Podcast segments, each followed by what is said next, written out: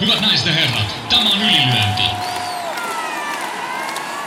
Punaisessa kulmassa Turun ylpeys, Jani Mesikämmen. Ja häntä vastassa Stadin jättiläinen Jaakko Dalpakka.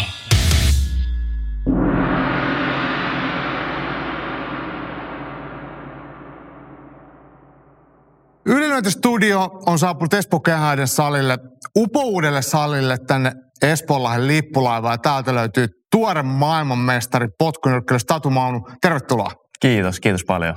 Tai pitäisikö mun oikeasti odottaa, että sanot mulle, että tervetuloa, koska mä oon sun pajalla. No mä tiedän, että sä oot ollut täällä paljon aikaisemmin ja työskennellyt meidän muiden urheilijoiden kanssa, niin turha sua toivottaa enää tervetulleeksi, mm. mutta mukava päästä juttelemaan ajan kanssa. Yes. Hei, meillä on monta aihetta, mutta ihan ekaksi otetaan syksyn potkunyrkkeilyn maailmanmestaruuskilpailut ja historialliset sellaiset, ei yksi, ei kaksi, vaan kolme potkunyrkkeilyn maailmanmestaruutta ja yksi niistä tuli teikäläiselle. Ensimmäinen maailmanmestaruus sulle, onneksi olkoon. Kiitos. Ää, sulla on maailmankappivoittoja ja eikö sulla ole muitakin arvokisamitalleja? Joo, viime vuoden, tai ei viime vuoden, vaan sitä edellisen vuoden EM Bronssi 2022. Mm. Mikä on muuttunut, että maailmanmestaruuskilpailussa ei ainoastaan menty, menty päätyyn asti, vaan vielä päädyssä napattiin se kultamitali. Mitä on tapahtunut? Mä oon kasvanut. Mä oon kasvanut potkunyrkkeellä ja mä oon kasvanut ihmisenä. Mun työkalut on niin kuin hioutunut enemmän siihen, että mä voitan niitä otteluita. Ja mä pystyn kääntämään niin kuin tosi tiukat ottelut omaksi edukseen, että mulla on ollut paljon tosi karvaita, tiukan marginaalin tappioita, mutta me ollaan analysoitu niitä ja katsottu, että mitä meidän pitää tehdä oikein, että me käännetään ne itselle ja sitten tietynlaista henkistä kasvua aina vaatii, että pystyy niissä tiukoissa tilanteissa tehdä sen duunin ja ne oikeat asiat, että se kääntyy ja se onnistuu ja tämä oli tulos. Oliko MM-turnauksessa sulle tuttuja vastustajia? Oli tuttuja vastustajia. Semmoisia, ketä vastaan sä oot aiemmin? Joo, oli. oli. Onko se ollut sellaisia, kelle sä oot hävinnyt? On. Ja nyt voitit? Kyllä. Mikä se määrittää? Se, että kumpi voittaa, kumpi. Mm, mm. Sä oot aikaisemmin hävinnyt, sä lähdet sinne niin kuin alta vastaan ja sä tiedät, että toinen oli viimeksi mua parempi, vaikka pienelläkin marginaalilla. Niin minkälainen henkinen paikka se on lähteä siihen ja kuinka helppo se on kääntää voitoksi? No mä en, mä en ensinnäkin itse ajattele siinä, että mä olisin alta vastaaja, mm. vaan mä ajattelen, että me ollaan vertaisia. Mä en ole hävinnyt kuitenkaan selkeästi niin kuin yhtään noista kenellekään. Niin mä tiedän, että ne on tasaisia matseja. Me ollaan niin kuin valmentajan kanssa tehty se työ – mietitty, että mitä pitää tehdä paremmin, mitä pitää korostaa, millä se voitto tulee. Mä oon tehnyt sen työn, mä voin luottaa siihen, mä voin mennä luottavaisen mieliseen matsiin, että hei, tämä riittää, mä tuun tästä voittajana ulos. No mitä se tarkoittaa käytännössä? Tämähän on hieno teoria. Näinhän se menee, että asiat, me kilpaillaan, lopputulos ei ole se, mitä me ollaan toivottu, me analysoidaan, mitä me ollaan tehty, mitä pitää muuttaa, mutta mitä se on ollut käytännössä? Mikä on ollut aiemmin semmoinen osa-alue, mitä on pitänyt Petra? No tota, sanotaankin tiukoissa matseissa, niin mulla on analysoitu, että semmoiset jälkitilanteet ja tilanteiden niin kuin ahneus, pitää olla ahne niissä tilanteissa, pitää ketjuttaa niitä loppuun asti, pitää hakea se piste ja pitää myös olla antamatta sitä pistettä kaverille. Että siellä ne pienet erot tehdään, että siinä ei riitä, kun se yksi, kaksi osumaa, minkä sä teet enemmän tai vastaanotat vähemmän, niin sä oot voittanut sen tiukan matsi. Että ollaan analysoitu, mistä ne tulee, mitä meidän pitää tehdä ja sitten vaan tehty sitä ja se toimii. Se toimii ja jos sä nyt ihan väärin muista, niin MM-turnauksessa sulla oli myös aika hieno yläpotkutyrmäys. Eikö se ollut se? Ei, ei, ei, ei, ollut MM-kisoja. Okay. World Cupissa oli, Joo. Italian maailmankapissa tuli. Tota, minä vastaan Algeria, niin Takajalla, näyttä, näytti, joo, näyttävä takajalla yläpotkutyrmäys. Tota, onneksi kaveri kuitenkin palautui siitä, mm. että tota, oli aika rajun näköinen näin jälkikäteen katsottuna, mutta Onneksi kaveri palautui ja kaikki hyvin. No. Näyttävä se oli. Tota, kun katsotaan suomalaista potkunyrkkeilykenttää, niin sanoin, että kolme maailmanmestaruutta samoista kisoista. Tällaista ei aikaisemmin näin. Ihan Miten me ollaan päädytty? Mi- mi- miksi? Miksi? No sanotaan, että kaikki maailmanmestarit, ne on tehnyt oikeita asioita. Ne on harjoitellut tosi suunnitelmallisesti, ne on reissannut tuota maailmaa, ne on leireillyt, ne on kilpailu ulkomailla – kaikilla maailmanmestareilla on hyvä kosketuspinta siihen, että mitä siellä huipulla tapahtuu, millä työkaluilla voitetaan. Ja se on selkeästi tuotu joka ikisen maailmanmestarin harjoitteluun. Ja sitten näytettiin, että mm. voittavia asioita tekemällä voittaa. Uh, mitkä on sun mielestä silleen, mä, mä itse on, sitä mieltä, että, että kilpailemista oppii kilpailemalla. Se on tosi tärkeää, että, että, että kilpaillaan paljon. Sä itse sanoit, että olette leireilyt paljon, olette käynyt paljon kilpailuissa. Niin onko näin? Mulla on itselläni sellainen käsitys, että jos ajatellaan sua, mm. Akseli Sauromaa Järvenpäästä, joka myös voitti maailmanmestaruuden, ja sitten nuorempi ja Kohanpää, joka on vähän vähemmän kokenut, mutta kuitenkin aktiivisesti kilpailu, niin teitä kaikki yhdistää se, että olette aika moisia kisakoneita, niin pikkuhiljaa se alkaa se homma vaan mennä paremmin ja paremmin. Jep, just näin. Mm, olisiko tämä semmoinen, mitä voisi sanoa sitten niille, ketkä miettii, että haluaa menestyä, niin kandee kisaa? Totta kai, että kandee kisaa, kansi leireillä. Ja aina kun jossain kilpailuissa tai leirillä tai ihan vaikka sun kotisaliharjoituksissa, niin oot valmis oppii. Valmis oppii aina. Tarkkailet, havainnoit, katsot, että millä ihmiset voittaa niitä tilanteita, voittaa niitä otteluita ja otat sitä oppia koko ajan vastaan. Keskustelet laikan kumppaneiden kanssa, että hei, että mitä mieltä saat tästä, että toimisiko tämä ja sitten pistät sen kokeiluun ja jos se toimii, niin jätät sen osaksi sitä omaa tekemistä. Että olkaa aina avoimia ja oppikaa, nauttikaa, mm. tehkää. Mm. Äh, jos katsotaan Suomen ulkopuolelle, niin mitkä maat, tässä varsinkin yläpotkupotkunyrkkeily, mikä on tämä, missä suomalaiset on nyt menestynyt, te kaikki kolme klassisessa full kontaktissa, niin mistä maista sitä oppii kannattaisi katsoa, jos katsotaan Suomen ulkopuolelle? Mitkä on kovia maita? Kovia maita. No kyllähän yksi kova maa, mikä heti tulee tässä mieleen, on tämä vallitseva kirosana, eli Venäjä. Mm. Et siellähän se on kaikissa painoluokkaurheilussa, on, kaikessa. On, on, on. on. Et kyllä sieltä tulee tosi kovia yläpotkuottelijoita. Sitten myöskin tuolta niin kuin Lähi-idästä, Kasakstan, mm. tulee hyviä ottelijoita. Euroopassa nostaisin Saksan, Iso-Britannian ja Norjan, et niistä, ja Suomen totta kai, mm. unohtamatta, että kyllä niin kuin Suomen menestys on ollut viime vuosina – että yläpotku että alapotkusäännöillä, niin mun mielestä tosi vakuuttavaa, varsinkin kun suhteuttaa, että kuin, niin kuin pieni yhteiskunta mm. äh, palataan vielä tähän muualle kuin Suomeen, tai ajatellaan sitten näin, että mä tunnustan, että mä oon aika vähän seurannut yläpotku potkunyrkkeilyä, kun sitä ei valtamediassa silleen mm, näe. Että et me nähdään vähän jotain Gloria ja One Championshipin puolella potkunyrkkeilyä ja tainyrkkeilyä isoissa illoissa. Mutta mut ketkä on tämän hetken kuumimpia full contact ottelijoita. Mä muistan vaan Ferdinand Makin äh, 80- ja 90-luvulta näin, mikä tulee niin kuin ekana mieleen. Ja toki sitten sun isän Petteri Maunun, hänen broidinsa Ve- Vesku Maunun ja Asko Aallon, jos jotain pitää mainita. Mutta sen jälkeen mulla on iso, iso, no Pasi Rantala toki, hänkin pitää mainita. Mut, mutta tota, mi- mihin pitää kääntää kiikarit, jos haluaa katsoa jotain oikein semmoista supertähteä? Supertähteä yläpotkupotkunyrkkeilyssä. Mm. Totta kai mulla tulee mieleen niin kuin Suomesta Akseli Saurama. Mm. Akseli on jäätävä hyvä, palkittiin MM-kisoissa parhaaksi kehottelijaksi miehissä. Että tota, kyllä Akseli on ihan super. Ja sitten yksi georgialainen on hyvä, Luka on, on niin to, todella hyvä, voittanut useamman maailmanmestaruuden ja Euroopan mestaruuden. Ja tota, kenetkään mä heittäisin tähän. No ylipäätään näiden niin mainittujen maiden huiput, Kasakstanin huiput ja Suomen huiput, niin kyllä mä seuraisin niitä kaikkia. Siellä aina näkee niin tosi hyvää tekemistä. Ja sitten on hauskaa ne seurata, että vaikka ne voittavat elementit säilyy suht ehyinä ottelijasta toiseen, niin kyllä se tyylikirjo on aina niin kuin tosi valtava.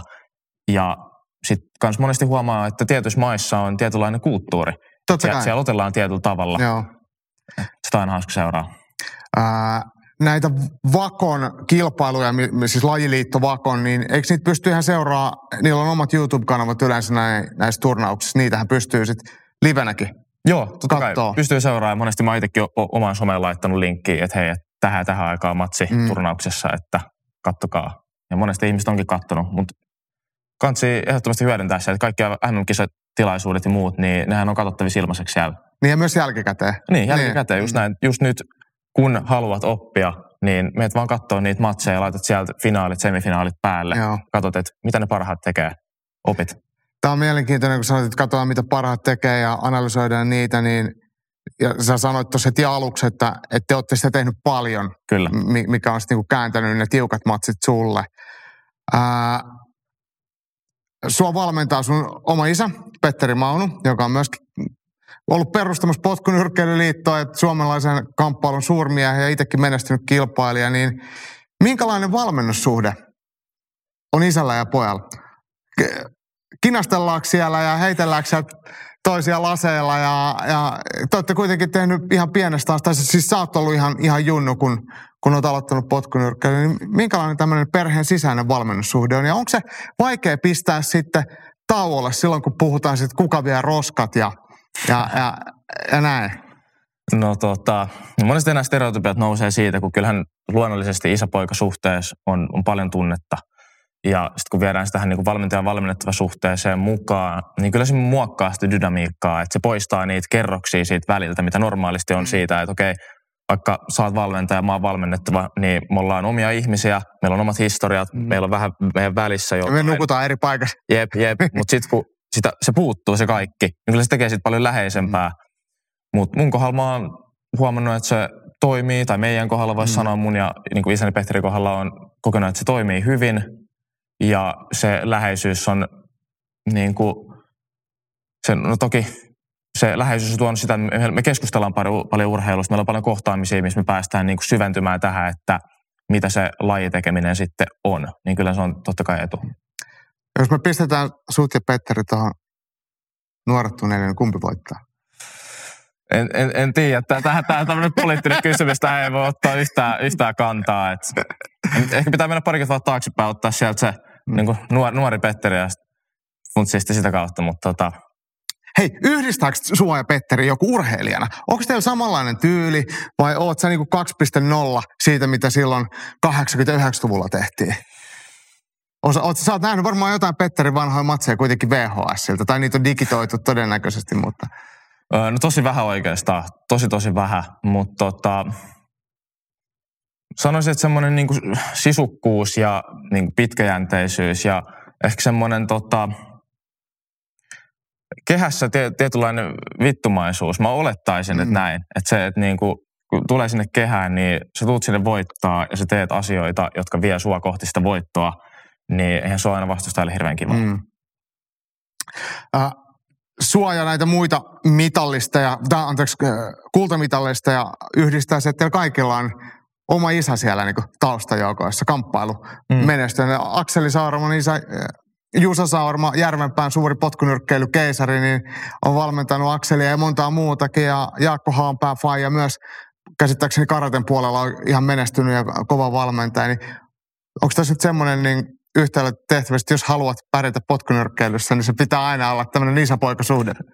Ei, ei missään nimessä ole mikään vaatimus, et ei mitään sellaista, mutta – kyllä se aina nostaa sitä omaa mielenkiintoa niin sitä lajia kohtaa. Että on, huomaa, että niin kuin omat läheiset perheenjäsenet on ollut, ollut niissä mukana, niin sitten niitä ajattelee ihan eri tavalla ja niitä ehkä arvostaa eri tavalla. Ja myöskin se perheen tuki on siinä kohtaa ihan erilainen, mm. kun ne tietää, mitä se on, kun panostaa siihen lajiin, ne tietää, mitä se vaatii, niin mä uskoisin, että ne myös tukee ihan eri tavalla. Ja se on niin kuin suuri lahja.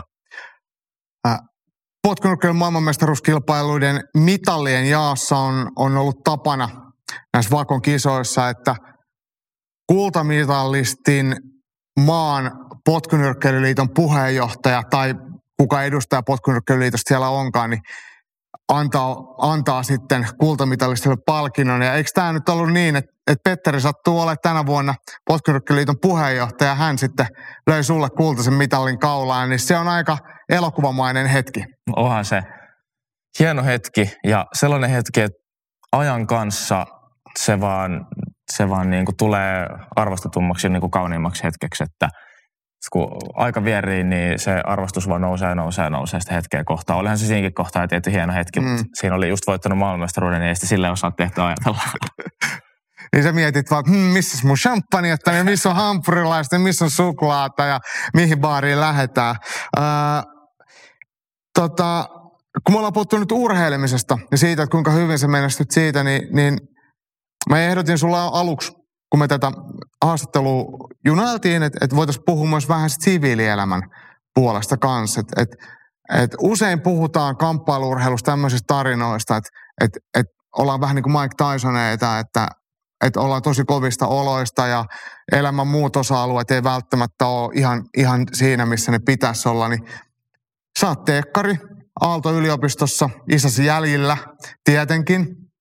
Ää, ää, Intissä, Rukissa, niin olit kurssis priimus ja muutenkin puhtaat vaatteet päällä ja elämä on jeerissä, niin miten tämä tämmöinen sarjaonnistuminen ihmiseltä, joka ei ole Suomen ruotsalainen, niin miten se on mahdollista? No ylipäätään semmoinen niin moniulotteisuus on tosi iso hyvinvointia ajava voima. Et sitä pitää vaalia. Et urheilu ulkopuolelta on tosi tärkeää ja hyvä olla. Niin urheilu ulkopuolisia mielenkiinnon kohteita, osaamista, yhteisöjä. Et se tukee tosi paljon ja se tuo sellaista varmuutta, että urheiluurahan on silleen pieni osa ihmisen elämää mm. ja siihen voi tulla tosi yllättäviä keskeytyksiä tai jopa lopetuksia, yllättävä loukkaantuminen tai vastaava. Ja se, se kuuluu urheiluun, niin sitten kun siellä taustalla on jotain muuta, niin se tuo varmuutta siitä, että on hyvä, osaava ja arvostettu muuallakin, että ei sitten romahda sellaiseen niin kuin yksinäiseen tilaan, että on, jää puille paljon. Mun mielestä on tosi tärkeää, mä kannustan kaikki ole tosi moniulotteisia, että vaikka haluaa panostaa urheiluun ja esimerkiksi kamppailulajeihin, niin silti funtsia, että onko jotain muita mielenkiinnon kohteita, mistä, mihin sä haluaisit panostaa ja sitten yrittää pitää ne rinnakkaisiin matkassa mukana. Et. Ehkä siinä aivotkin vähän lepää, kun ei mieti koko ajan sitä yhtä ja samaa, että ne on ihan niin kuin eri juttuja, mihin, mihin sullakin on sitten opiskellut, niin silloin sä keskityt siihen ja sitten kun sä tuut tänne, niin sitten sä keskityt siihen. Että se ei ole semmoista liian fakkiintunutta siihen yhteen asiaan. Äh, hei, tähän oikeastaan mä voisin vielä kysyä, tai, tai on pohtinut sitä, tämmöinen klassinen sanonta, että, että onnistumista lisää onnistumisia ja käänteesti voidaan ajatella näin, että epäonnistumista helposti ruokkii epäonnistumisia. Ja kun sä onnistut elämän ihan perusarkisissa teoissa, sä menet opiskelemaan vaikka autoasentajaksi, sä pääset siellä, saat paperitulos ja meet armeijaa ja hoidat, hoidat sen omalla tavalla, mutta kuitenkin hyvin, ja aina tulee onnistumisia, niin hyödyttääkö tämä tämmöinen niin positiivisten onnistumisten ja asioiden ketju myös sit sitä urheilupuolta? Totta kai. Et aina kun onnistuu, niin alkaa enemmän ja enemmän luottaa siihen, että kun tekee oikeita asioita ja tekee työtä niiden eteen, niin tulee onnistumisia. Mm. Itseluottamus kasvaa, jolloin se myöskin se palo kasvaa, tehdä niitä asioita ja taas niin kuin kehittyä, kehittyä, tehdä sitä, laittaa sitä työtä sisään ja sitten taas onnistuu. Ja sitten taas tehdä enemmän työtä, työtä, työtä, onnistuu. Et se vaikka tulisi joku pieni epäonnistuminen, se ei ole varmaan ehkä niin selkärangan katkaisevaa, kun siellä on enemmän niitä niin kuin onnistumisiakin. Niinpä, just Koska näin. epäonnistumisia tulee aina. Kyllähän tulee. kuinka monta tappiota sullakin on? Pa- paljon, ne, ne aina on tosi niinku riipasevia, mutta sitten ne niin kuin antaa ruokaa ajatuksille, että okei, mitä, mitä mä oikeasti haluan tehdä, mikä mua motivoi tässä ja miksi, miksi näin kävi. Ja sitten taas kokemuksen ja, o, niin kuin kokemuksia ja oppia rikkaampana pääsee jatkaa sitä työtä ja tekee sitä, mikä kokee itselleen niin merkitykselliseksi. Niin ne kuuluu asiaan, pettymykset. Mm. Mutta sitten mennään aina eteenpäin, otetaan ne optimistisesti. Ajatellaan, että näin me kehitytään. Et mutta siis kuitenkaan, jos miettii näitä, että nyt puhutaan onnistumisista paljon, niin se, se kun mä niin teen ja haluan tehdä, niin eihän se menestyminen ole se mittari mm. missään mm. nimessä, mm. vaan se kun mä teen ja se mitä mä teen ja mikä mun identiteetti on, niin sehän koostuu siitä tekemisestä itsessään. Kyllä. Eli se ihan sama menestyisin mä vai en, tai miten mä menestyn, niin se, että mä teen ja pääsen tekemään niitä asioita, mitkä mä koen – merkitykselliseksi ja mä koen, että ne on osa minua, mm. niin silloinhan mä niin kuin ihmisenä menestyn ja onnistun.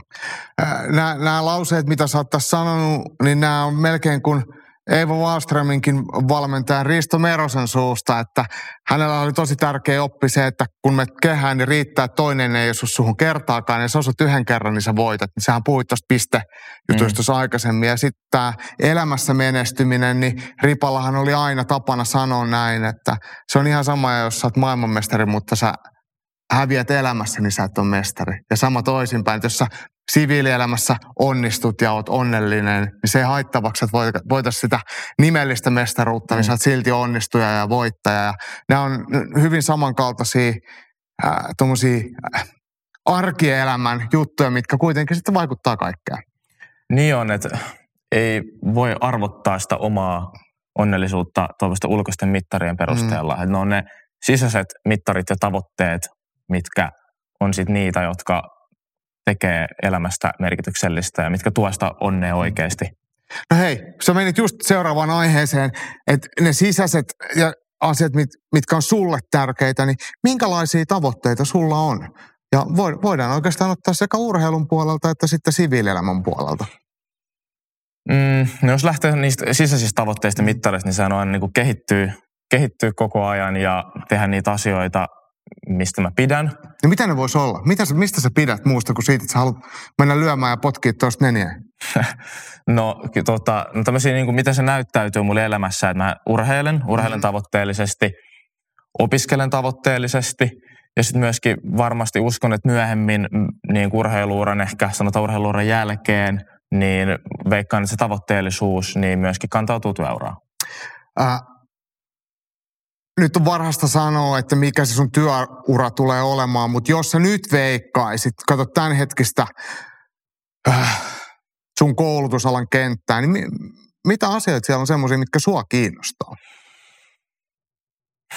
No mä opiskelen tietotekniikkaa ja tota, ylipäätään tekniikalla ja niin kuin tietoteknisillä ratkaisuilla niin kuin ihmisten elämän parantaminen kestävästi on se, mille mä sytyn. Se, että mä voin kehitellä jonkun ratkaisun, joka tekee joidenkin ihmisten, ihmisten elämästä parempaa ja sen niin kuin, sille nettovaikutus maailmaan on positiivinen, niin se on se, mille, minkä puolesta mä haluan työskennellä ja minkä parissa mut tulee varmasti löytämään. Eli susta ei tule vaikka tämmöistä NFT- tai kryptokauppiasta, joka hakee nopeita, nopeita tota, pottia fyrkkaa. Mä haluaisin ainakin uskoa, uskoa, uskoa näin, että kyllä aina ihan in, inhimilliset, niin. inhimillinen viheliäisyys tulee sieltä, että haluaa hakea nopeita pikavoittoja muidenkin kustannuksella, mutta ei. Kyllä, kyllä mä haluan nähdä ja koen taas sen semmoista niin pitkäaikaisesti merkitykselliseksi, että mm. mä teen jotain, mihin mä oikeasti uskon ja millä mä ajattelen, että mä teen jotain myös muiden puolesta. Loistavaa. Mutta mitä sitten hei urheilu? No ainakin nyt ensi kaudella niin maailmankapit ja loppuvuonna hämöttää Euroopan mestaruuskilpailut Ateenassa. Että mulla on niin kuin, tavoitteet voittaa Euroopan mestaruus sieltä.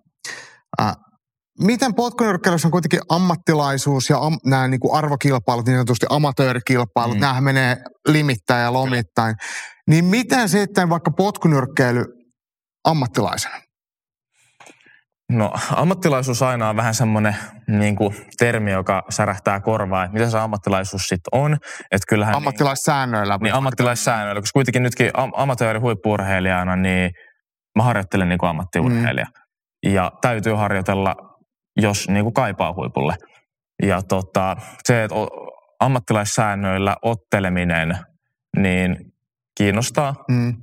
Että tota, en, en missään nimessä niin kuin sulje sitä pois tai kaihda sitä, mutta tota, kiinnostaa, kiinnostaa. Pitäkää korvat höröllä jossain kohtaa, saattaa tulla jonkunnäköinen ilta. En tiedä milloin, mutta pitäkää korvat höröllä. No niin, mä, mä pidän. Mulla on ainakin jo korvat höröllä.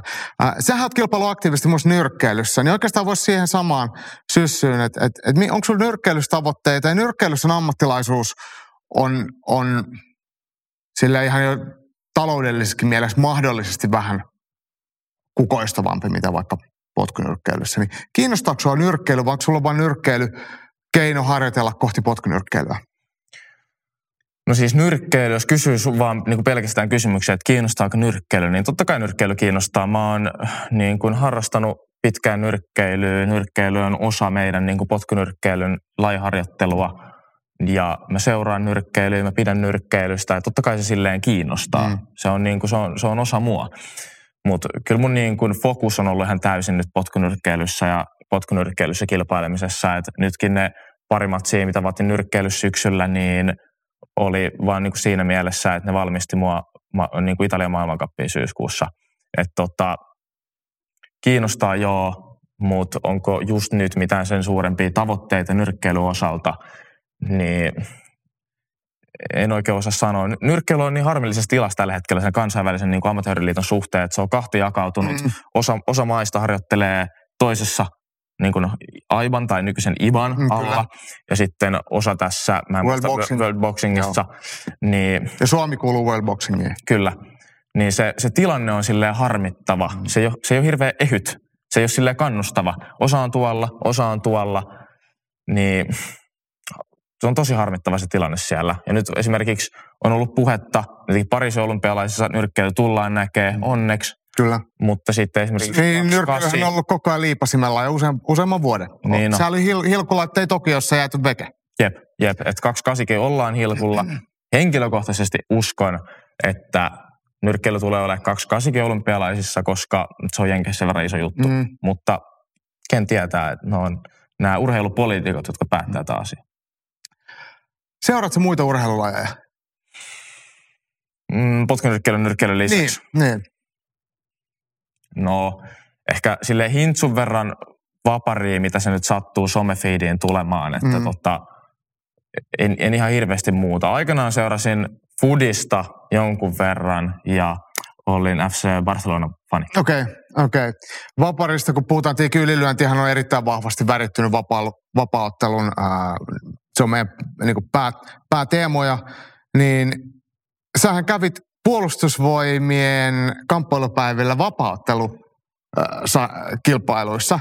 Ja ainakin mä näin sen matsin, kun sä otit Tino Ojalaa U23 Euroopan mestaria painissa vastaan. Oli aika vauhdikas matsi. Minkälainen kokemus se oli? Hauska kokemus.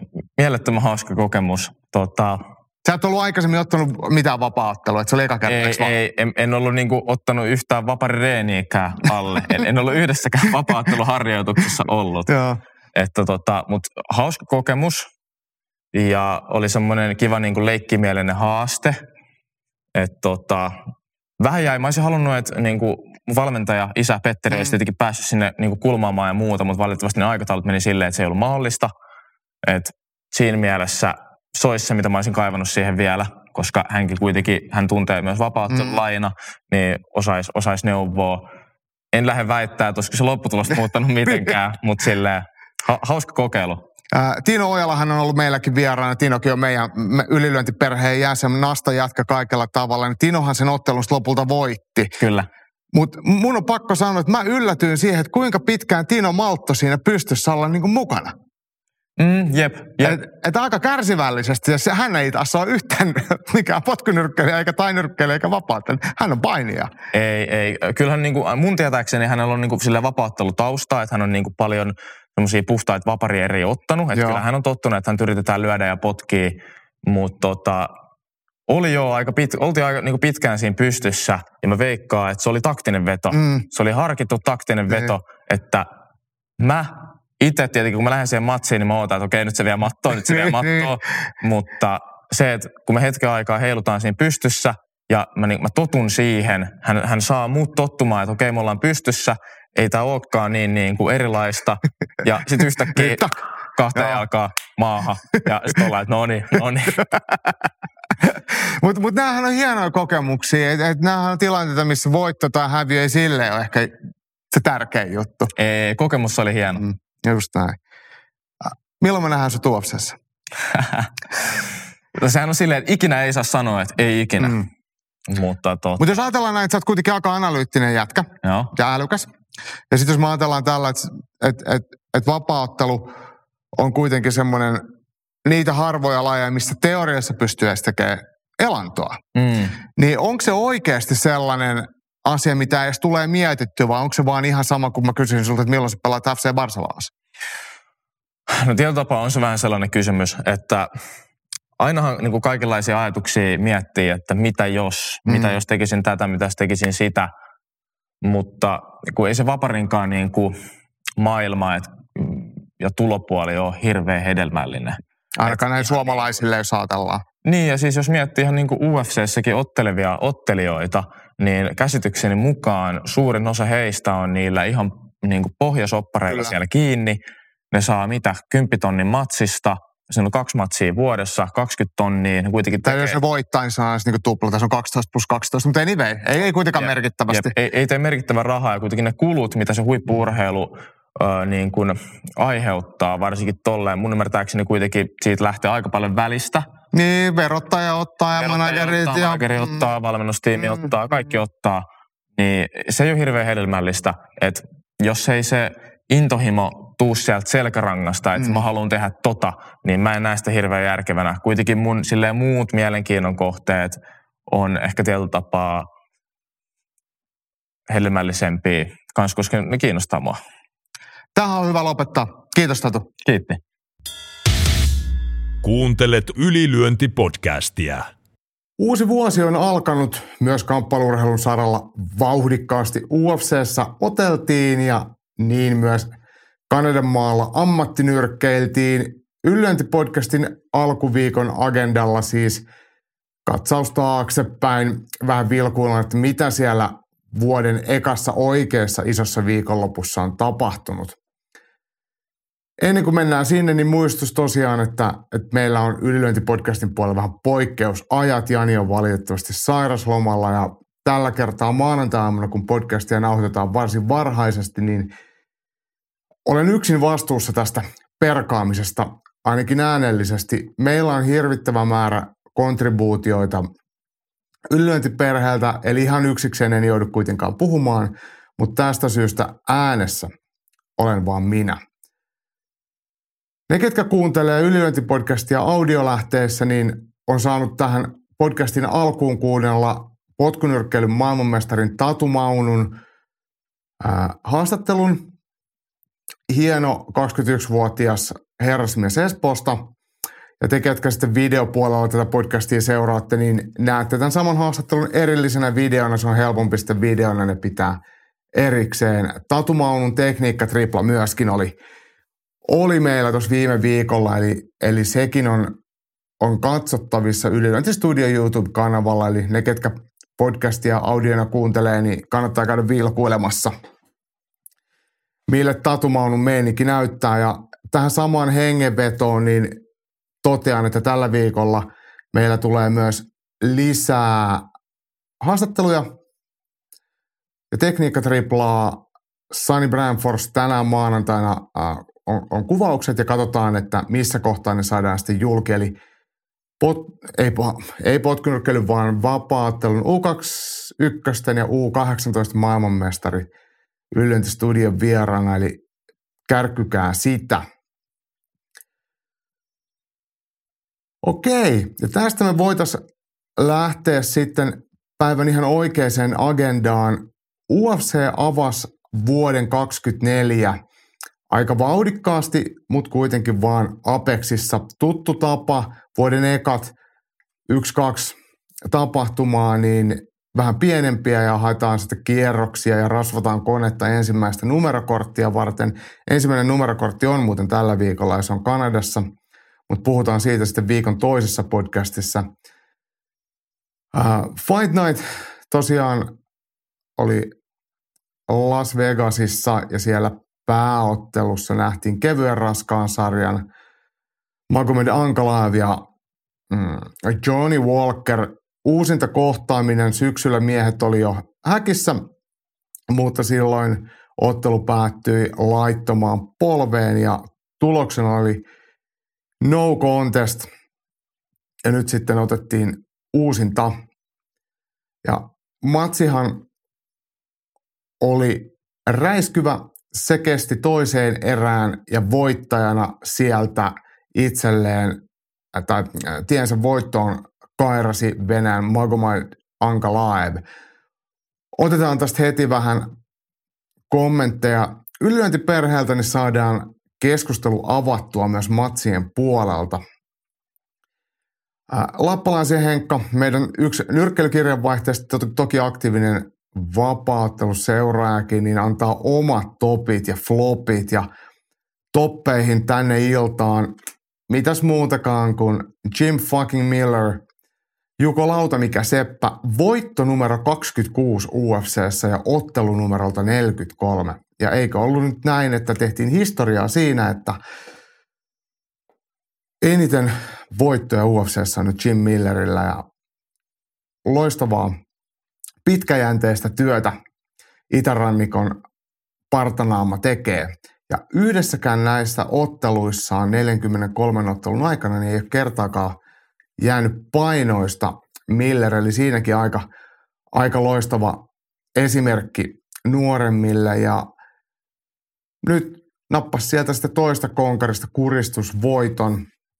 Millerin ottelu meni kolmanteen erään ja tosiaan bravuri takakuristus ja Meksikon Gabriel Benitez joutui siihen sitten taputtamaan. Oli oikeastaan koko ottelun ajan matsi aika tasainen, mutta Miller oli hienokseltaan kuitenkin koko ajan edellä ja Benitez jäi vähän jalkoihin. Mm, Henkka jatkaa sitä flopeilla tonne, tonne tota, suoraan pääotteluun. My boy Johnny, aina ollut herran junassa ja kyllähän se koko kevät mureni yhdessä silmän räpäyksen, kun aamusella matsia katseli ja näki, miten robottimainen Ankalaev veteli korville. Ja Ankalaev muuten ansaitsee Henkamille tittelin matsin. No ei kai siinä, kun Walker uuteen nousuun kesälle uutta matsia edelleen mestari ainesta. Puhutaan lisää ihan kohta tuosta pääottelusta, mutta toi oli kyllä floppia. Floppeja tulee lisääkin Henkalta. Manel Kape, Portugalin kärpässäräinen toisessa pääottelussa, niin jäi puntarille. Ja ottelu ei toteutunut.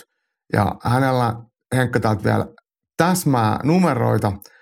Ollut UFC vuodesta 20 asti, kahdeksas peruuntunut matsi. Toki kaikki näistä ei painojen mogailun takia, mutta useampi niitäkin. Ja yksi floppi vielä Andre Arlovskille, joka hävisi pisteillä äh, Dominikansin tason Valdo Cortesa Kostaa vastaan. Akosta ei tosiaankaan ole mikään häävi, mutta ei ole enää vanha konkari Arlovskaan. Arlovski, kuinka monta vuotta hän on luossa, päälle 20, niin, niin, niin tota, auttamatta parasta ennen päivä hänelläkin on jo mennyt umpeen, mutta UFC edelleen pitää häntä, häntä tot, rosterissa ja kuitenkin kaksi kolmasosa otteluista aina voitetaan. Ei ne enää ole mitään semmoista räiskyvää tykitystä, mitä nuoremmalla Arlovskilla oli, mutta ihan, ihan tämmöinen geneerinen ottelija, mutta ei, ei Arlovskilta ehkä kukaan odotakaan mitään, niin siinä mielessä mä en niin paljon anna sieltä hänelle riisuja, mutta ei se nyt mikään hieno matsi ollut. Hannosen Jimi Pertteli-poika antaa täältä omia nostojaan tuonne iltaan. Farid Basharat, Taylor Lapilus, miesten kääpiösarja ja Basharat näistä veljeksistä, siis Farid, joka on Jambaa vastaan otellut, otti hienon matsin Ranskan Lapilusta vastaan ja kairas sieltä täyden jälkeen voiton. Vauhdikas, tapahtumarikas, tekninen, ylivoimainen näytös – Jimi toteaa, että Jaakko varmaan sanoo illan parhaaksi otteluksi. Mä sanon, että kosmeettisten haittojen vuoksi niin vähäpitoinen, ettei todellakaan ole.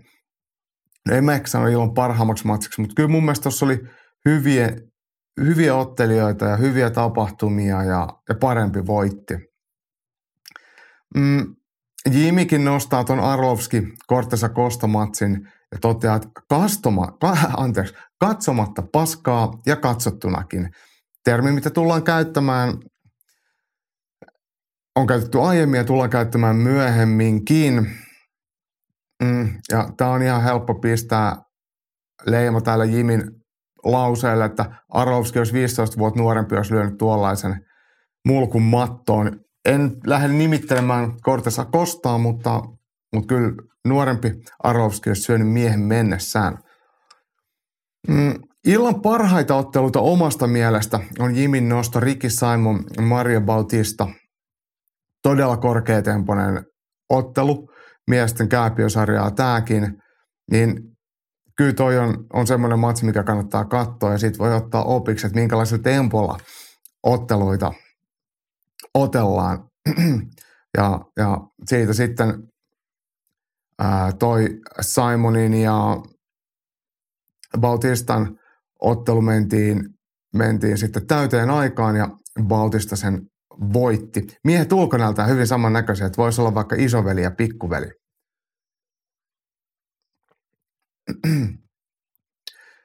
Uh, Mäkisin Tero täällä vielä toteaa, että Johnny Walkerille ei tuollainen pakittelutyyli sovi, jota teki tokassa erässä.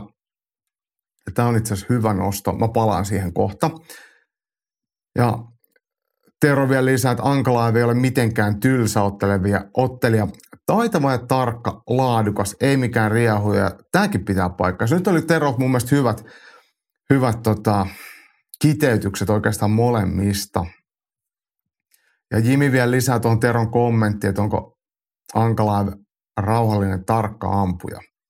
Hei, UFC vuoden ekan illan pääottelu, Magomed Ankala, Johnny Walker, kerrotaan se nopeasti.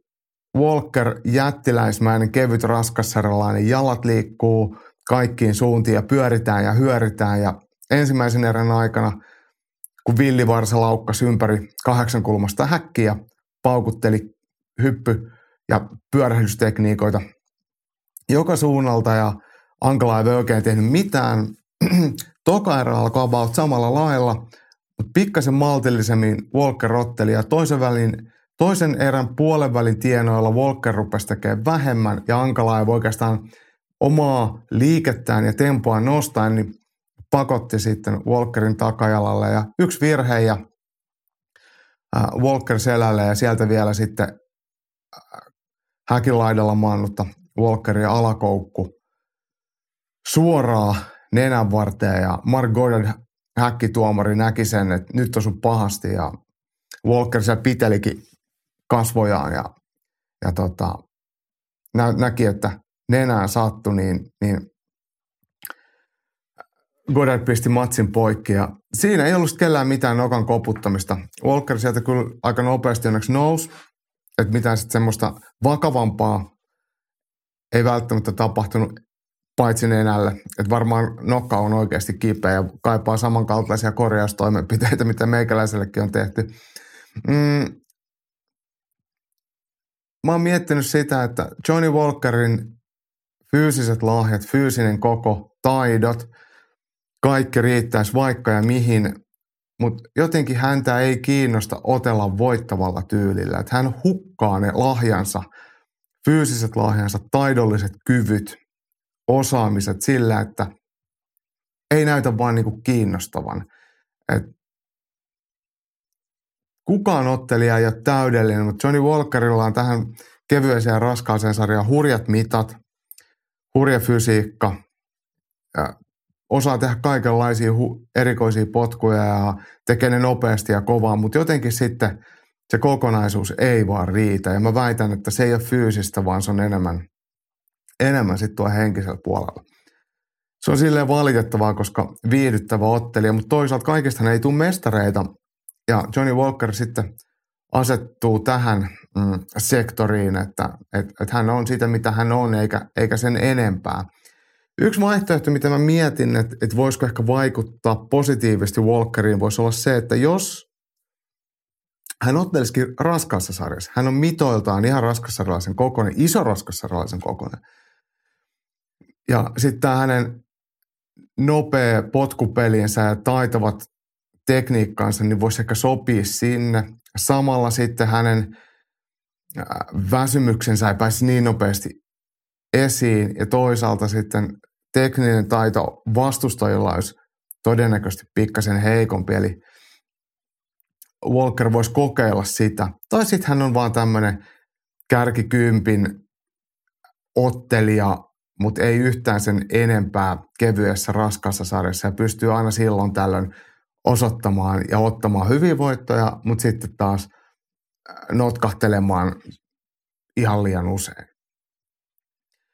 Mutta hei, mitä sitten voittaja Magomed Ankalaev, venäläinen 19.1 listainen Ankalaev on näistä Dagestanin ottelijoista oikeastaan kaikista vähiten paini, painotteinen. Hän on hyvin konservatiivinen ja hyvin tarkka pystyottelija. Ei tee mitään turhaa, mutta ei tee juurikaan virheitä. Osaa painia riittävästi, on tosi kylmähermonen. Ja niin kuin tuo pojat Mäkinen ja Hannonen sitten pohti, niin tarkka ampuja ja laadukas, tarkka ottelija eikä mikään riehuja, niin ne on semmoisia ominaisuuksia, mitä, mitä mestareilta vaaditaan. Walkerin sekoilut, vaarallisetkin tekniikat, ne ei saanut silmiä räpsymään Ankalaivilta. Se on, se on jo itsessään aika, aika hieno saavutus. Magomed Ankalaev tällä hetkellä, en tiedä onko UFC päivittänyt rankinglistaa, on ilmeisestikin, niin hän löytyy sieltä kolme. Hänen yläpuolellaan on Iri Prohatska, Jamal Hill ja sitten Alex Pereira. Ja Ankalaev ihan hyvin voisi olla mestaruusottelussa, mutta tässä taitaa olla vaan semmoinen, semmoinen tilanne, että Ramadan äh, koputtelee jo ovella, niin se, se pitää sitten Ankalaevin pois salilta ja sieltä sitten vasta pääsee – ottelukuntoon ehkä joskus loppukesästä tai jotain sen suuntaista. Toki en, en pysty tietämään, mutta tämä varmaan jarruttaa seuraavan matsin buukkaamista.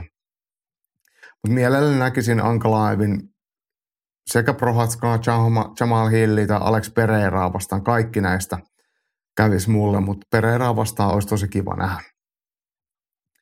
Uh, UFC Fight Night tosiaan tarjosi tämän Jim Miller Gabriel Benitez historiallisen ottelun, missä Miller meni UFC-voittojen määrässä tilastokärkeen. Muitakin hyviä ottelut tuosta jo nostattiin. Tosiaan toi Basarat Lapilu ja sitten ää, oli toi Simonin ja Bautistan ottelu. Mutta mun mielestä voisi ihan, ihan vaan tuon illan avausmatsin Joshua Vanin ja Felipe Bunez ottelun mainita – joka päättyi tokan erän loppuun Joshua Vanin voittoon. Äh, UFC-debutantti Felipe Bunet, huike, huikean mittainen kärpässärjalainen, pääsi roiskimaan hyviä osumia ja, ja piti äh, Vania hetkittäin pulassa. Ja Vani, joka on hitaasti lämpeävä, niin näytti, että pääseekö missään kohtaa mukaan otteluun, mutta kyllä pääsi ja tako sitten hienon keskeytysvoiton. Ja tämä Joshua Van 10-1 listainen mm, ottelija, niin kannattaa laittaa seurantaa. Myönmarin, Myönmarissa syntynyt, mutta mut Jenkeissä asuu ja vissiin ihan kasvanutkin Jenkeissä.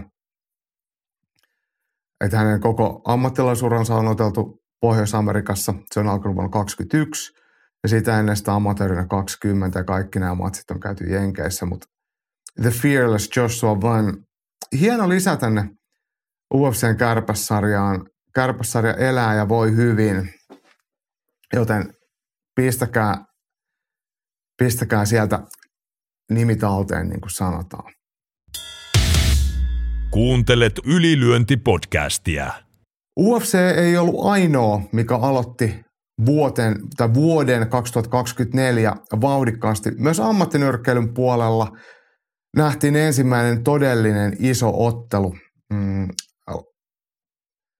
Light heavyweight painoluokka, eli raskas keskisarja Beterbiev vastaan Smith, eli Venäjän Arthur Beterbiev, kolmen liiton mestari, kohtasi sitten haastajana britti Liverpoolin lähdin Callum Smithin. Mm, Pelissä oli siis IBF, VBC ja VBO-liiton vyöt ja VBA-liiton vyöhän on sitten Dimitri Bivolilla. Palataan siihen vähän myöhemmin – Ylilyöntiperhe viime viikolla itseni mukaan lukion pikkasen vähän ennustetta.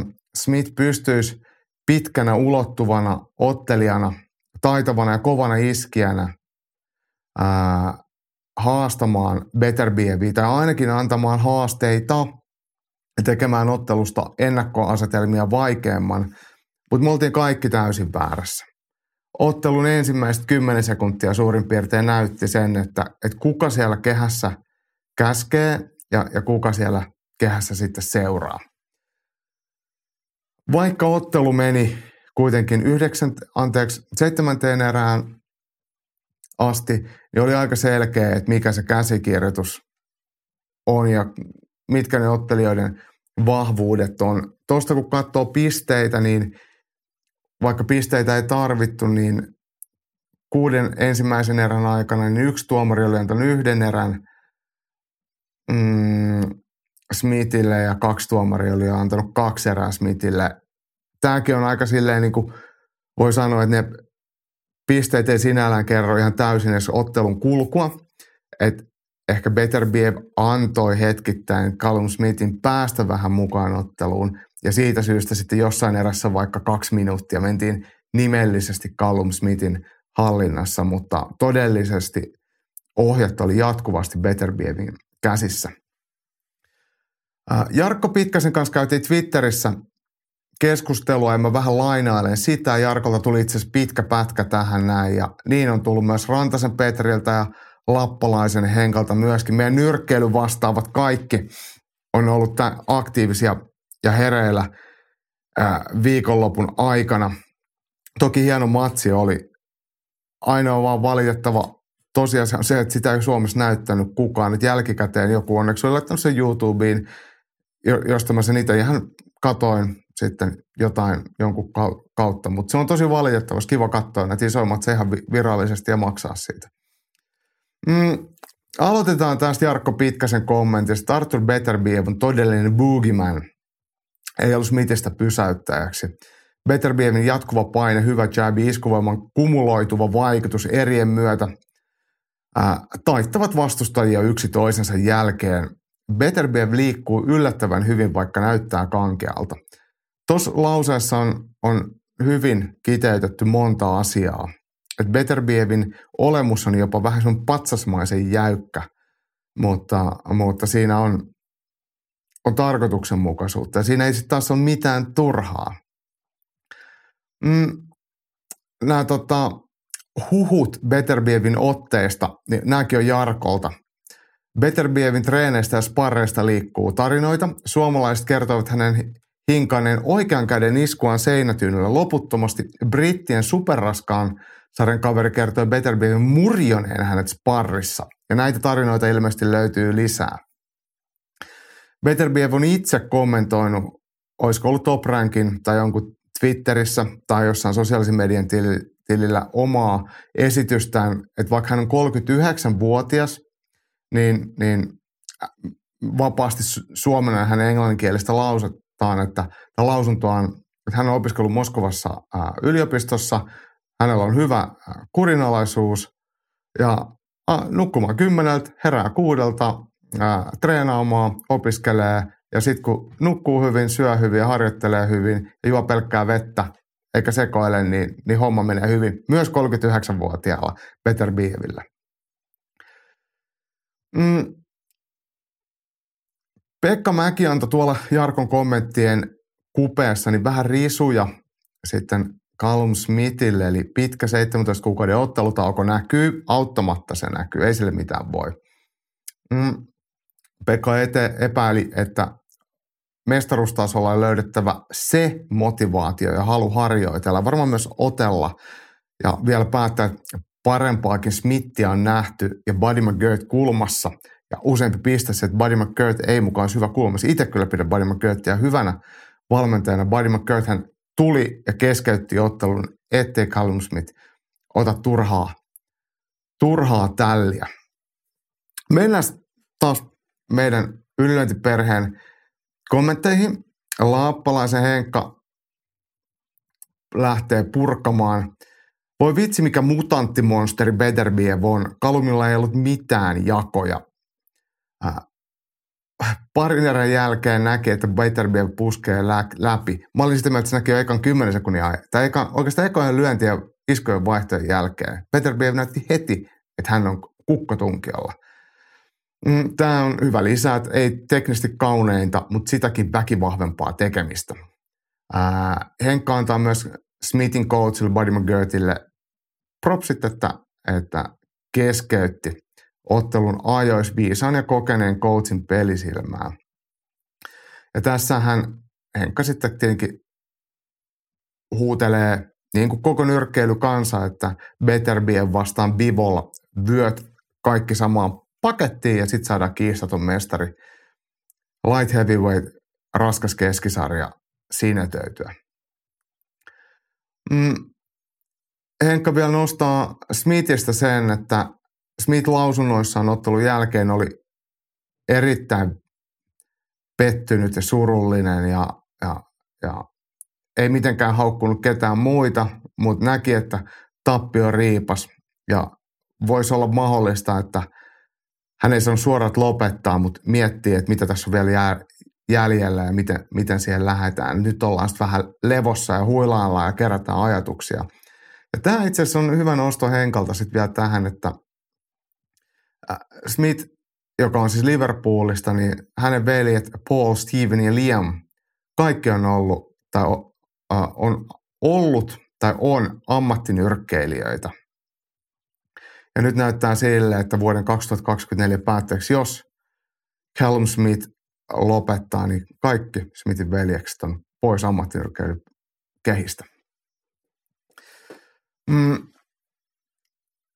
Rantasen Petri toteaa, että Beterbiev Smith oli hyvä ottelu. Lopputulos oli melko odotettu, vaikka vähän itselläkin ennakkon ajatus, että Smith voisi tehdä ottelusta hankalan. Smith on loistava ottelu, mutta ei ihan taso riitä näin kaikista terävintä kärkeä vastaan. Puhutaan näiden ottelijoiden tyyleistä sitten näiden kommenttien jälkeen vähän lisää. Mm. Mm. No itse asiassa Petri ottaa sitten tässä just tuon, että Smith pitäisi hyödyntää ulottuvuuttaan paremmin.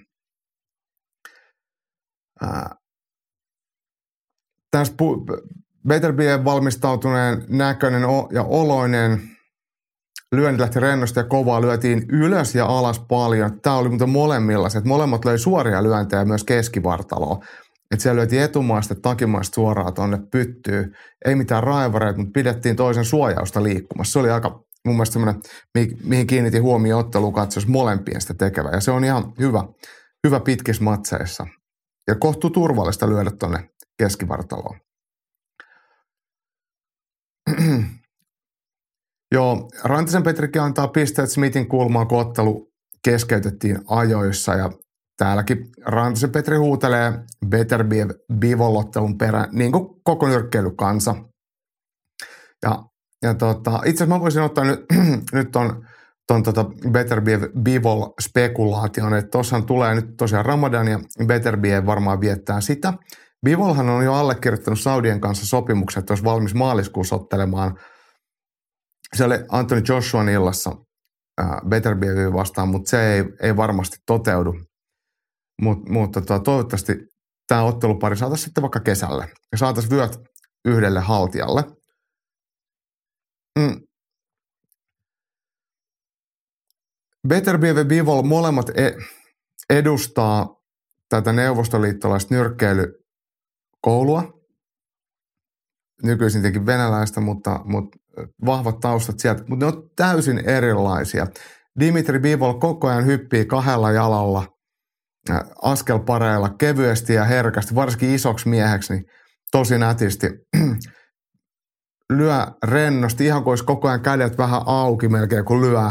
Ei ole missään tapauksessa mikään tyrmää. Ja, ja vastaavasti Beterbiev on ei jäykkäliikkeinen, mutta, mutta aika tasaisilla askelilla astuu lähelle, ei lyö räjähtävästi, ei lyö varsinaisen nopeasti, mutta lyö kivisen kovaa ja ottaa paljon lyöntejä sitten tiukkaan suojaukseen.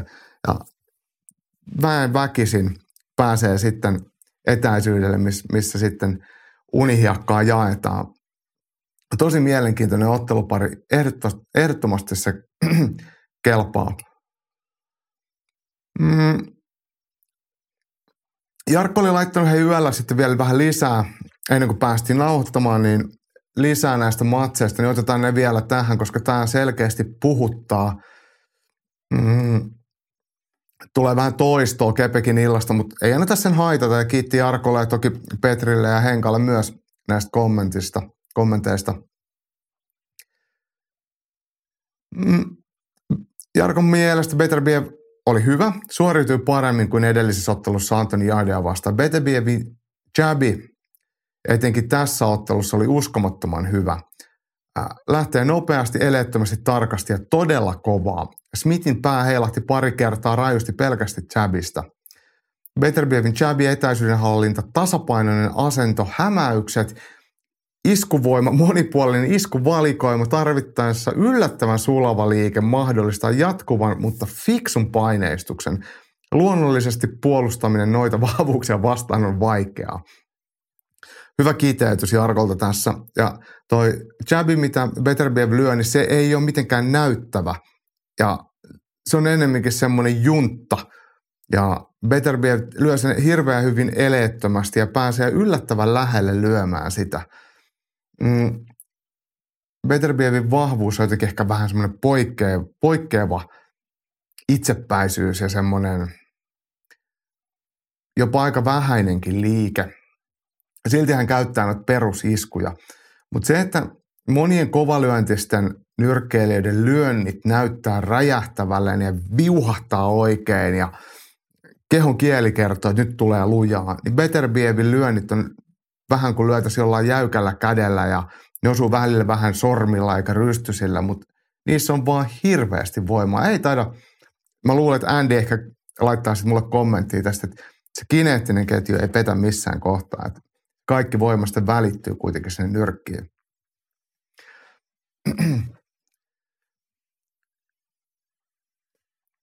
Jarkko on taas Beterbievin hyökkäysvoiman lisäksi propseja puolustukselle. hän nyrkkeilee aika korkealla suojauksella, mutta hänen keskivartalonsa kestää ja jalat kestää sen kaiken tönimisen, tuuppimisen ennen kaikkea vastustajien lyönnit, että hän ei niistä horjahda ja pääsee sieltä sitten itse lyömään. Ja tätä samaa me ei voida sanoa Callum Smithistä. Mun mielestä tämä on tärkeä huomio, että Callum Smith heiluu ja huo, tai liikuttaa päätä, mutta jalat on huonossa kömpelössä asennossa ja tosi helposti sitten menettää semmoisen absoluuttisen tasapainon siinä oman puolustuksen aikana, eikä pääse hirveän hyvin sieltä sitten vastaamaan. Ja se näkyy tässä ottelussa tosi selkeästi. Vaikka pää liikkuu, niin se paketti ei kestä. Callum Smith on vähän pitkäjalkainen ja kömpelö, ja sitten kun se ei käytä sitä omaa ulottuvuutta ja liikettään oikea, ehkä parhaalla mahdollisella tavalla eduksi, niin se sitten näkyy ottelun lopputuloksessa tällaisessa matsissa.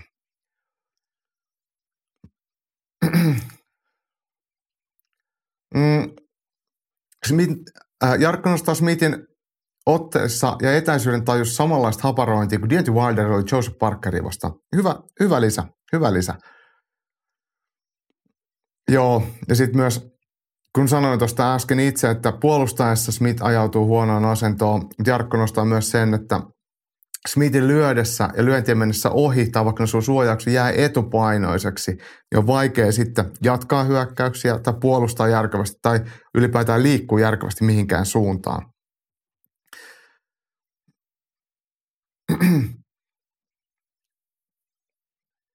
Jarkokin mielestä Buddy McGirt teki oikein keskeyttäessään ottelun seitsemännessä erässä kahden luvun laskun jälkeen.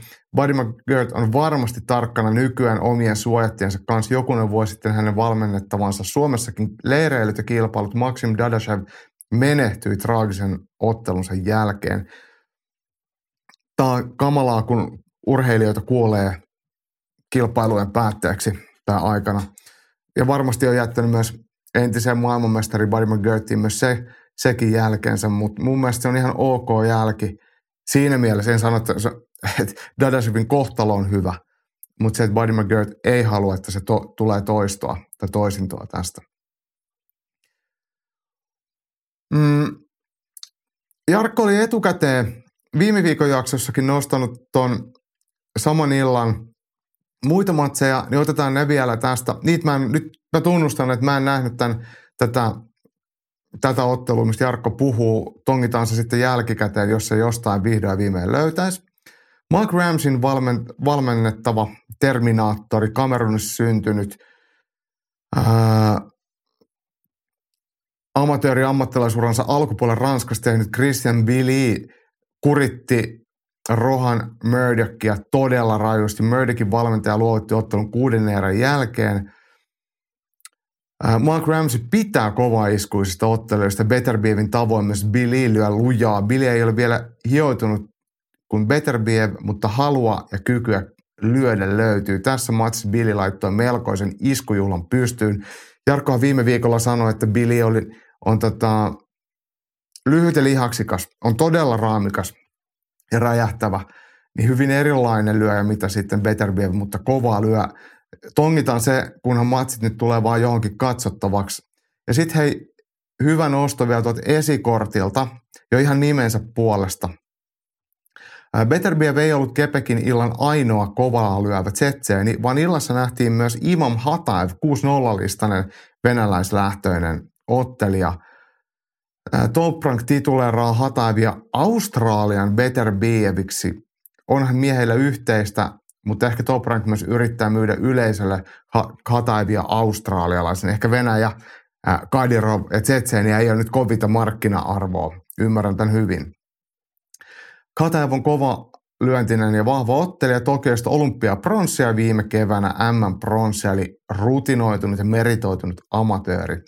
Kun olympialaisten tavoittelu vaikutti nykytilanteessa vaikealle, niin panostus ammattilaisuraan muutto Australiaan tapahtui viime vuonna. Kepekis Kataev kohtasi puolaisen ää, Mihal Ludvitsakin 17-13 yksilistasen Polakin ja Puolan kauaa Kataevin kyydissä kestänyt ottelu loppui tokassa erässä.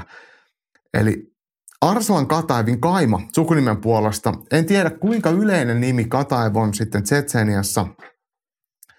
Todennäköisesti siellä on, kaikki ei välttämättä ihan samasta sukupuusta, mutta, mutta tota, taustainen Venäjän nyrkkeilykoulu tuottaa hirveästi kilpailijoita, korkeatasoisia amatöörejä, kaikkiin painoluokkiin, jotka sitten mahdollisesti siirtyy ammattilaiseksi. Yllättävän usein ne parhaat ammattilaiset sitten kuitenkin lähtee sieltä Venäjältä pois. Varmaan se tietenkin on kivempi elää jossain muualla kuin jossain Uralilla. Ja, ja sitten myös markkina-arvon kasvattaminen niin on helpompaa, jos, jos jossain länsimaassa hommiaan tekee. Mutta pistetään noin Billy ja Kataev seurantaan. Ja mä luulen, että meidän nyrkkeily vastaavat Rantasen Petri, Lappalaisen Henkka ja Pitkäsen Jarkko niin pitää ylilyöntiperheen kärryillä, mitä siellä tapahtuu. Ylilyönti podcast. Kamppailukansan radio. On tullut aika siirtyä Kamppailukansan radion faksi kirje tekstiviesti lähetysten puolelle.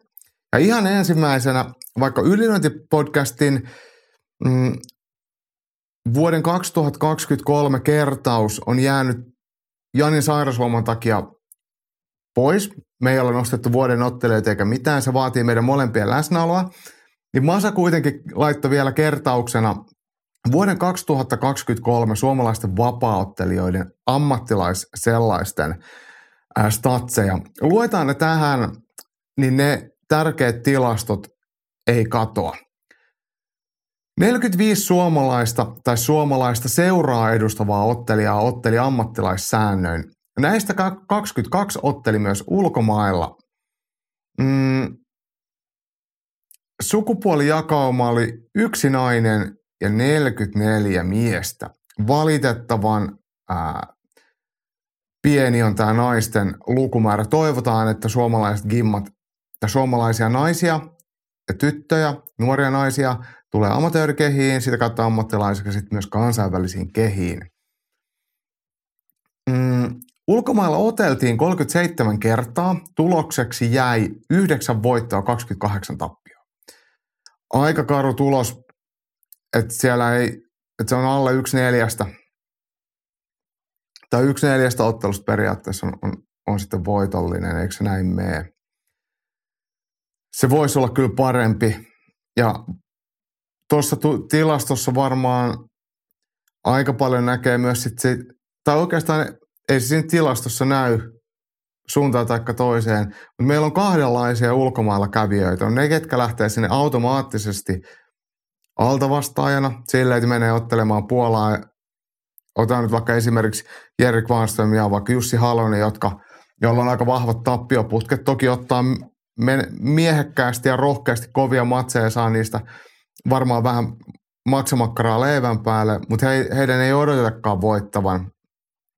Mutta sitten esimerkiksi Cage Warriors, jokainen suomalaisottelija on sitten Jesse Urholin, Aleksi Mäntykivi, Marko Sarasjärvi, kuka tahansa muu, niin kaikki on siellä tavoittelemassa voittoja, niihin uskotaan, mutta niitäkin on tullut tosi huonosti toivon mukaan tämä vähän korjaantuu tänä vuonna. Tämän vuoden muuten ensimmäiset suomalaiset ulkomaalla käytävät ää, ammattilaisottelut on tulossa tänä viikonloppuna, mutta siihen paneudutaan sitten viikon toisessa podcast-jaksossa, kun ennakoidaan myös sitä UFCtä, niin otetaan samalla sitten Omran Shabanin tittelimatsi UAE Warriorsista mukaan. Mm, Suomessa järkättiin kymmenen ammattilaistapahtumaa kuuden promootion toimesta. Listaksi tuli 36 voittoa, 20 tappiota, kolme tasuria ja yksi no contest. Eli tässä nyt ollaan kuitenkin plussan puolella voittojen saralla, mutta yllättävän tasainen se kuitenkin on, että jos voittoja on 36 ja kaikkia muita ei-voittoja on 24, on se nyt vähän yli puolet, mutta mut kuitenkin. Saisi ehkä tossakin olla enemmän. Toisaalta se kertoo tasaisesta matchmakingista, mikä on sitten taas semmoinen asia, mitä me täällä ylilyönnin puolella ja varmaan ylilyöntiperheenkin puolella suuresti arvostetaan. Masa jatkaa. Vuoteen mahtui seitsemän Suomi vastaan Suomi matsia, kaksi Suomessa käytyä ulkomaalaisten välistä matsia. Eli Suomi vs. Suomi matsia oli vaan kuitenkin seitsemän. Ää, mielellään niitä näkisi enemmän, ja ne voisi olla kaikki näiden muiden matsien päälle. Please, lisää Suomi-Suomi matseja, ne on mielekkäitä ja merkityksellisiä. Suomen lisäksi kisattiin yhdeksässä maassa. Eniten matseja ja voittoja tarjosi Ruotsi, kuusi voittaa, yhdeksän tappiota. Eniten kuokkaan tuli Isossa Britanniassa listalla yksi ja seitsemän.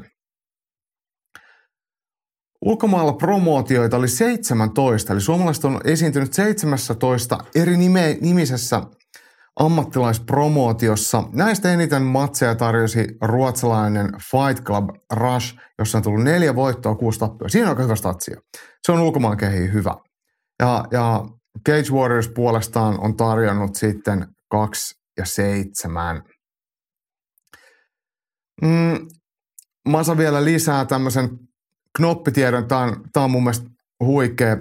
93 ottelua, joissa vähintään toinen ottelijoista oli suomalainen. Ja Hamadaran Salosta Turkuun ponnistanut mm, vapaattelija on otellut kymmenessä 75 prosentissa kaikista suomalaisista lippua heiluttaneista otteluista. Aika mieletön statsi hei Hamalta. Ja tietenkin ei ainoastaan tilasto, mutta aika kova vuosi Hamalta. Siellä on, sinne on mahtunut voittoja, sinne on mahtunut tappioita, mutta sinne on ennen kaikkea mahtunut mielettömästi otteluita ja mielettömästi kehitystä. Hamadaralle lakki pois päästä ja toivon mukaan sama vauhti ja sama kehitys – Hamala jatkuu. Näitä tilastoja mielellään spekuloidaan aina vuoden päätteeksi tai vuoden aluksi. Ja Henkkahan onkin pitänyt meille ammattinyrkkeilystatseja. Ne oli tuossa vuoden viimeisimmissä jaksoissa sitten suomalaisen ammattinyrkkeilyn tilastot. Niitä voi käydä sieltä kertaamassa, jos ne on mennyt ohi. Ja Henkka varmasti päivittää meitä sitten niiden tiimoilta sitten pitkin tätäkin vuotta. Jatketaan Faksilaarin selaamista Juha Koskinen nostaa uutisen Mark Huntista. Super Samoan vihjaili olevansa Benacle FC, FCissä loppuvuodesta. Uhka mahdollisuus. Hyvä olisi hänenkin laittaa kovia kokeneet aivot narikkaan, mutta toi, toisen kautta hänen luonteeltaan toi sopiva organisaatio, jossa pitää vielä laittaa viimeiset aivosolut solmuun ja voi saada sitten vielä vähän fyrkkaa. Että kyllähän Mark Huntillekin varmasti raha kelpaa. Ja siitä mä oon ihan samaa mieltä, että jos jo, on joitain harvoja ottelijoita, niin kuin Mike Perry, Mark Hunt kuuluu tähän todennäköisesti tähän samaan ää, porukkaan, jolle tämmöinen Bernacle FC-tyylinen ottelu on, on pa- toimivampaa kuin vapaattelu. Ja jos muistellaan Mark Huntin entisen K1-ottelijan, selkeä vapaattelun siirtyneen ottelijan alkumetrejä kamppailurheilun, niin hänethän on potkunyrkkeilysalille värvätty jostain baarin parkkipaikat, missä hän on ollut ottaa matsia. Eli hän on ihan aidosti tämmöinen, äh, onko se sitten niin kuin maorikulttuurin harrastaja, joka tuolla, tuolla sitten kilvan on, on kaduilla myllyttänyt. Ja Mäkisen Tero hei komppaa, että pelottava ukko vieläkin, sen koukku kun paljalla kalahtaa mihin vaan, niin ai ai. Ja Mark Hunt todellakin lyö hurjalla voimalla. Mm. Täällä tulee vähän nyt sekalaisessa järjestyksessä näitä uutisia mutta, tai kommentteja, mutta älkää haita, älkää ottako siitä itseenne. Äh, Hannosen Jimi on lähettänyt täältä, täältä olla Facebookin puolella kysymystä, että äh, oliko toi se suomalainen Bernacle-matsi jo käyty ja tämä piti olla Taimaassa. Teo Kolehmainen sen a- aiemmin nosti esiin ja Jimi tosiaan kyseli Teolta, että mitä siinä kävi. Ja samalla kysyi sitten Teolta kuulumisia suunnitelmia. Tietenkin Teo on sitten itse vastannut, että, että on ilmeisesti muistunut väärin ja tämä suomalaisen tainyrkkeilijän Benacle paljasnyrkki matsi onkin vasta 27. ensimmäistä, eli joudutaan vielä pari viikkoista odottelemaan. Katsotaan sitten, ehkä Jimi, ää, anteeksi Teo sitten kertoo meille, mitä siinä on käynyt. Ja Teo Kolehmainen, tuore vapaattelun Pohjoismaiden mestari, joka muuten aika aktiivisesti ää, viime vuonna otteli. Syksy meni oikein vauhdikkaasti ja se päättyi sitten Magan kuristamiseen. Teo Kolehmaisen suunnitelmat vuodelle 2024 Jimin kysymykseen vastaten on se, että kilpailla mahdollisimman aktiivisesti amatöörinä tavoitteena PM, EM ja MM-kisat. Ja seuraavan kerran Teo Kolehmaisen muuten nähdään ää, kisahäkissä Cage 61 tapahtumassa, missä hän ottelee Jyväskyläläistä vastaan. Ja tämä on revanssiottelu.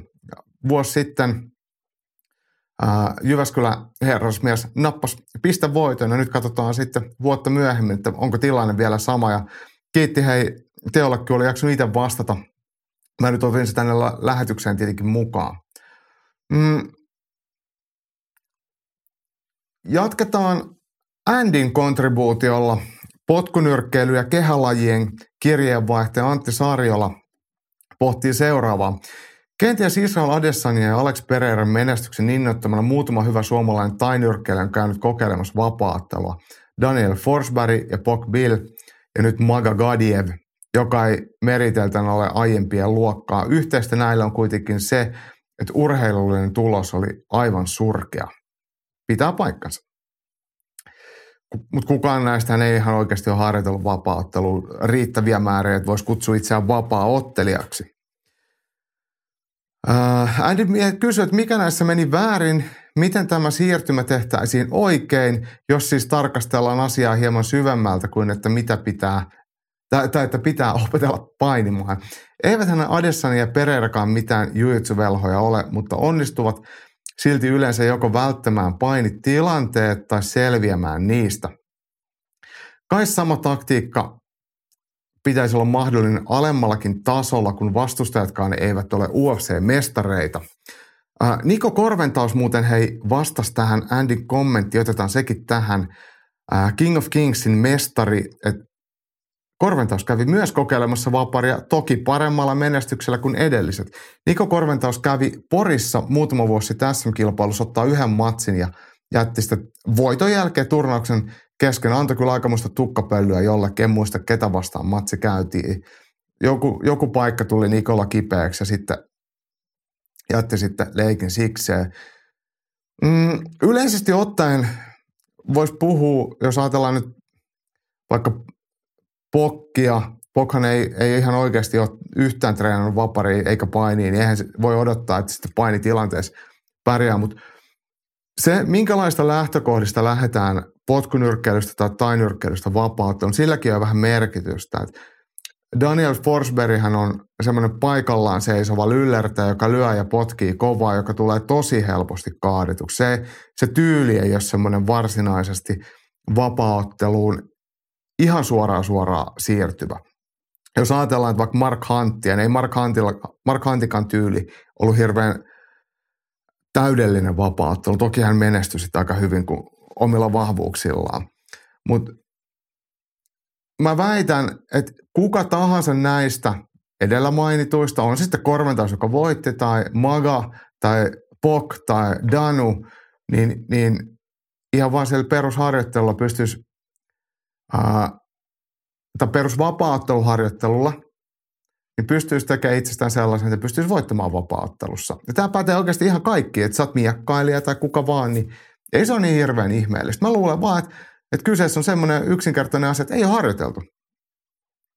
Ja, ja se, että jos ollaan käyty muutaman kerran jossain jutstreenissä, sillä ei mitään merkitystä. Että, että jos ajatellaan, että jos tennispelaaja käy kaksi kertaa luistelemassa, niin ei siitä tule SM-tason jääkiekkoilija. Että kyllä se vaan vaatii niitä tehtyjä tunteja.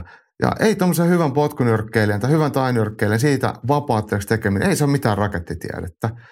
Se vaan vaatii vähän aikaa ja sitten se vaatii motivoituneen urheilijan ja sitten se vaatii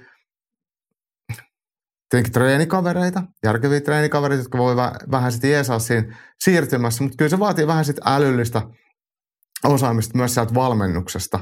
Että sitten sitä tehdään silleen niillä ehdoilla, mitkä, mitkä palvelee tätä kyseistä tyyppiä. Mä kyllä toivoisin ja tälle kautta linjan, että jotain suomalaisia painijoita tai potkunyrkkeilijöitä, ihan sama, joidenkin lasin ihan oikeasti nuoria osaavia ottelijoita siirtyisi vapaaotteluun. Niistä olisi tosi helppo lyhyessä ajassa oikeissa olosuhteissa, niin tehdään ihan kohtuulli, niin kuin heti kohtuutasoisia vapaattelijoita. Ja mä, mä luulen, että joku muukin allekirjoittaa tänne, että, että, että muitakin valmentajia, jotka tätä samaa hommaa pohtii, miettii ja olisi valmiita tekemään, niin ihan takuu varmasti on. Ja heistä saa myös äärimmäisen hyviä treenikavereita, koska heillä on sitten vahvuus jollain toisella osa-alueella. Ja itse ainakin kokisin tällaisen tosi mielekkääksi projektiksi. Mutta me voidaan hei itse asiassa ottaa Andy Poht tuohon kysymykseen ää, edellisessä kysymyksessä vastannut Teo Kolehmanen esimerkiksi. Teohan on siis potkun, äh, anteeksi, nyrkkeilijä ja kilpailunyrkkeilyssä ja siirtynyt sieltä sitten vapautteluun ja opetellut pikkuhiljaista painia. Sehän ei tapahdu yhdessä yössä, mutta nyt kuitenkin jo pystyy ja osaa pitää itsestään sen verran huolta. Painin puolella, että ei, ei joudu missään tapauksessa aina pulaa ja, ja pystyy myös painitilanteessa vastustajia voittamaan. Eli se on, se on täysin toteutettavissa, että se vaan vaatii sitten motia, aikaa ja valmennusta. Ja hei, mäkin sen vielä lisää tuohon, tämä ehkä eniten koskettaa Danua, että Danulla ei ollut enää paloa kamppailuun. Ja tämä varmasti pitää paikkansa. Daniel Forsberg tekee kolme vuoden työtä lapsiperheen isänä, niin si- siihen arkeen niin tuommoinen huippukilpaurheilu on aika vaikea yhtälö, ja varsinkin jos siihen ei ole mitään semmoista suurempaa motia. Danu täysin arvostan huippujätkä, mutta se on myös inhimillistä, että arki menee välillä edellä. Meidän äh, elokuva-asiantuntija Apassi on lähestynyt yllättäen hieman videoita sivuavalla teemalla ja kysyy Askar Mosarovista. Äh, Mosarovista on YouTubessa dokkari ja kysymys kuuluu, miten voi olla mahdollista, että tällaista tapahtuu tämän päivän urheilus. Siis Ukko käytännössä valehdellut kaiken, mitä suustaan ulos saa ja tuloksena UFC-soppari. Askar Mosarov, ukrainalaistaustainen ottelija, niin, niin hän UFC-sopimuksen sai aika hyvällä listalla. Itsekin nostin hänet silloin esiin. Mm, jo silloin UFC-debyytin otteluviikolla niin alkoi tulla puheita, että, että siellä listassa on jotain kupruja, mutta se koko li, listahan on siis kupru. Uh, Anderson on linkannut tämän YouTubessa olevan minidokkarin tuonne meidän Yllyöintipodcastin Facebook-sivuille – se kannattaa käydä sieltä tsiigaamassa. Se kestä alle 10 minuuttia. Siinä nähdään, että minkälaista koiruutta, ää, paskapuhetta ja sekoilua ää, Mosarovin taustalla on ja se on kyllä häkellyttävää. Mutta onneksi on nyt jäänyt siitä kiinni ja mä luulen, että Mosarovin UFC-soppari on varmaan irtisanottu. Että kyllä UFC näissä pykälissä on, on tai sopimuspykälissä varmaan tällaisia on puututtu, ja hän, hän, hävisi debyyttinsä aina tappion jälkeen UFC voi antaa aina, että et, et ei tarvitse tulla enää takaisin. Ja Pate Lundqvist tästä tosiaan kysyikin tuolla Facebookin puolella ja sieltä löytyy se YouTube-linkki. Ehdottomasti kannattaa käydä, käydä tota, mm, katsomassa. Se on yllättävää. Ja jos puhutaan jostain vaikka Ukrainan korruptiosta, onko tämä nyt sitten jonkinlainen esimerkki siitä, mutta tämä ehkä me, meidän länsimaissa tämä ei ole niin yleistä, mutta Venäjällä ihan, ihan normaali. Siis ja nyt ukrainalaista ei saa tietenkään sanoa venäläisiksi, mutta sanon, että entisissä neuvostomaissa niin kusettaminen on niin tavallista. Ei ole, äh, Mosarov ei ole todellakaan aina laatuaan. Että kyllä niitä aina, aina niitä on. Ja kyllä mä muistan, että ensimmäisissä IMMAF-arvokilpailuissa oli, olisiko se ollut Aleksi Toivosen painoluokasta jossain, joku ammattilainen, joka ei omasta mielestään ollut ammatti, mutta oli otellut vaikka tipiä vastaan. Tai jotain tällaista. Että kyllä ne aina, kyllä tuolta seuralta, kun tulee porukkaa, niin ne on kovin kusettaa. Sille ei vaan voi mitään. Eikä tämä ole nyt mikään etninen profilointi, mutta jos koko yhteiskunta perustuu, perustuu sille usein vähän niin kuin huijaamiselle ja korruptiolle ja ei millekään reilulle pelille, niin sitten sun omakin peli muuttuu aika äkkiä vähän tuommoiseksi epämääräiseksi. Ää, pari juttua tässä on vielä, ja tämä taas kehälajien kirjeenvaihtaja Oulusta Antti Sarjola linkkaa Omran Shabanin ottelun viikonlopulta. Voidaan ottaa hyvin tämä tähän mm, keskusteluun ja varmaan palataan sitten viikon toisessakin podcastissa tähänkin tulokulmaan, mutta tämä on mun mielestä aika mielenkiintoinen. Mä en ajatellut tätä näin, mutta, mutta Andy, tämä on hyvä nosto. UAE Warriors 47 Arabia 13 otteluilta, jossa Omran Shaban esiintyy ottelujulistajan mukaan Only for Arab Fighters. Suomessa ei edes vapaaottelun skidin huuruisina alkuaikana kukaan keksinyt järjestää otteluiltaa vain valkoihoselle tai vain kantasuomalaisille. Ja hyvä niin. Ammattinyrkkeilyssäkin ihonvärisarjoista luovuttiin joskus 1900-luvun alkupuolella. Miten tällaiseen avoimeen rotoerutteluun urheilutapahtumassa pitäisi suhtautua? Mm, Tämä on hyvä nosto. Tämä on oikeasti tosi hyvä nosto. Ja, ja tota, tietenkään hehän ei, ei, ei Arabiemiraatit varmasti ajattele ehkä semmoista niin rasismia. Mä luulen, että totuus on se, että siellä pyritään pitämään sellaisia ottelijoita, jotka ei ole liian hyviä ja ne on paikallisia, että se paikallinenkin skene pääsisi kasvamaan ja kehittymään. Mutta kyllähän siellä to, helposti sinne sitten tulee ää, näitä Dagestaneja, jotka ei sitten mun mielestä ole, ole arabeja. Ainakin aiemmin Habibin klaania siellä on ollut vaikka ja kuinka. Mutta nyt kun katsoo tätä ottelukorttia, niin nyt lippuja siellä ei Venäjän suuntaan niinkään näy. Mutta kysymys kuuluu sitten, onko, onko arabi vaikka bahrainilainen jo, että Bahrainin, bassi, Bahrainin passia kantava ää, Dagestani, e, eli onko heillä sitten tämmöinen oikotie sinne. Mutta mut, tämä, että et, et tehdään tämmöistä paikallista – ammattilaispromootio, niin mun mielestä se on ihan niin kuin ok. Mutta Omran Shabanhan on syntynyt Suomessa, libanonilaiset vanhemmat, niin, niin onko hän arabi vai onko hän muslimi? Että onko tämä sitten niinku ajatuksen silleen, että et, et sul, sun pitää tunnustaa islamia vai pitääkö, riittääkö että oot, sun vanhemmat on syntynyt jossain kyseisellä alueella vai onko tämä vaan joku lause, millä, millä jätetään sitten tai rajataan sitä talenttia tietyn tasoiseksi.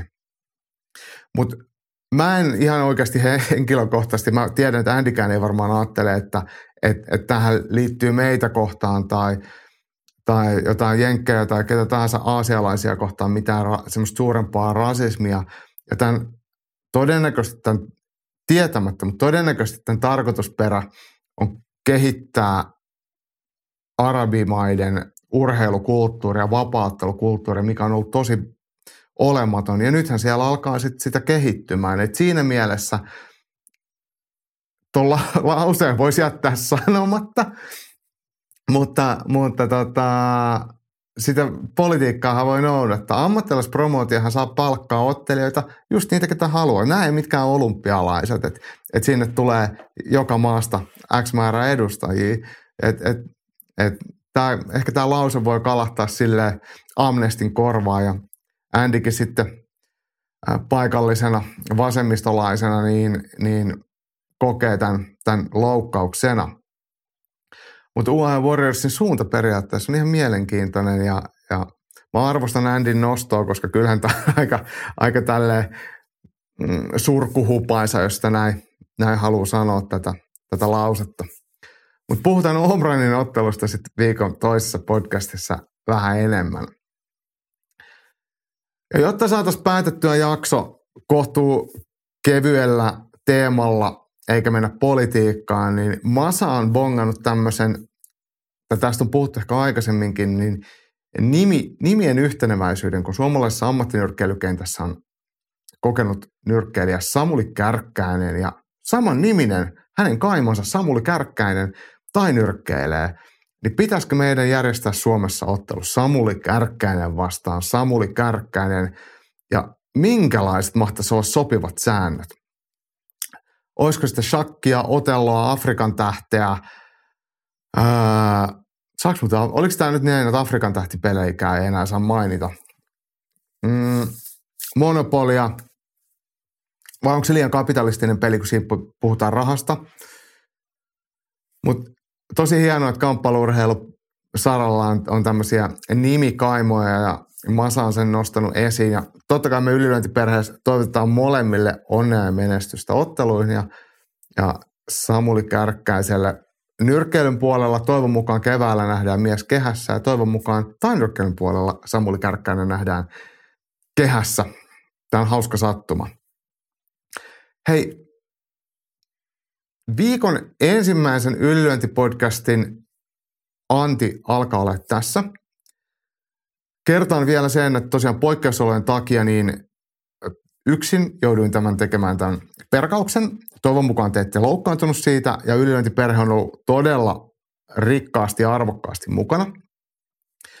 Ne, ketkä podcastia kuuntelee audiomuodossa, niin tosiaan sai kuunnella jo sen Tatumaunun haastattelun tuohon alkuun, mutta te, katsotte videolle, niin tsiigatkaa se Tatumaunun haastattelu ja miksei myös tekniikkatripla tuolta erikseen – ja sitten mainostuksena se, että tällä viikolla vapaattelun U18, U21 maailmanmestari Sani Branfors haastateltavana ja tekniikkatriplassa vieraana. Katsotaan milloin Janne saa ne editoitua ja nekin tulee sitten ylilöintistudion ja varmaan podcastin puolelle myös se haastis.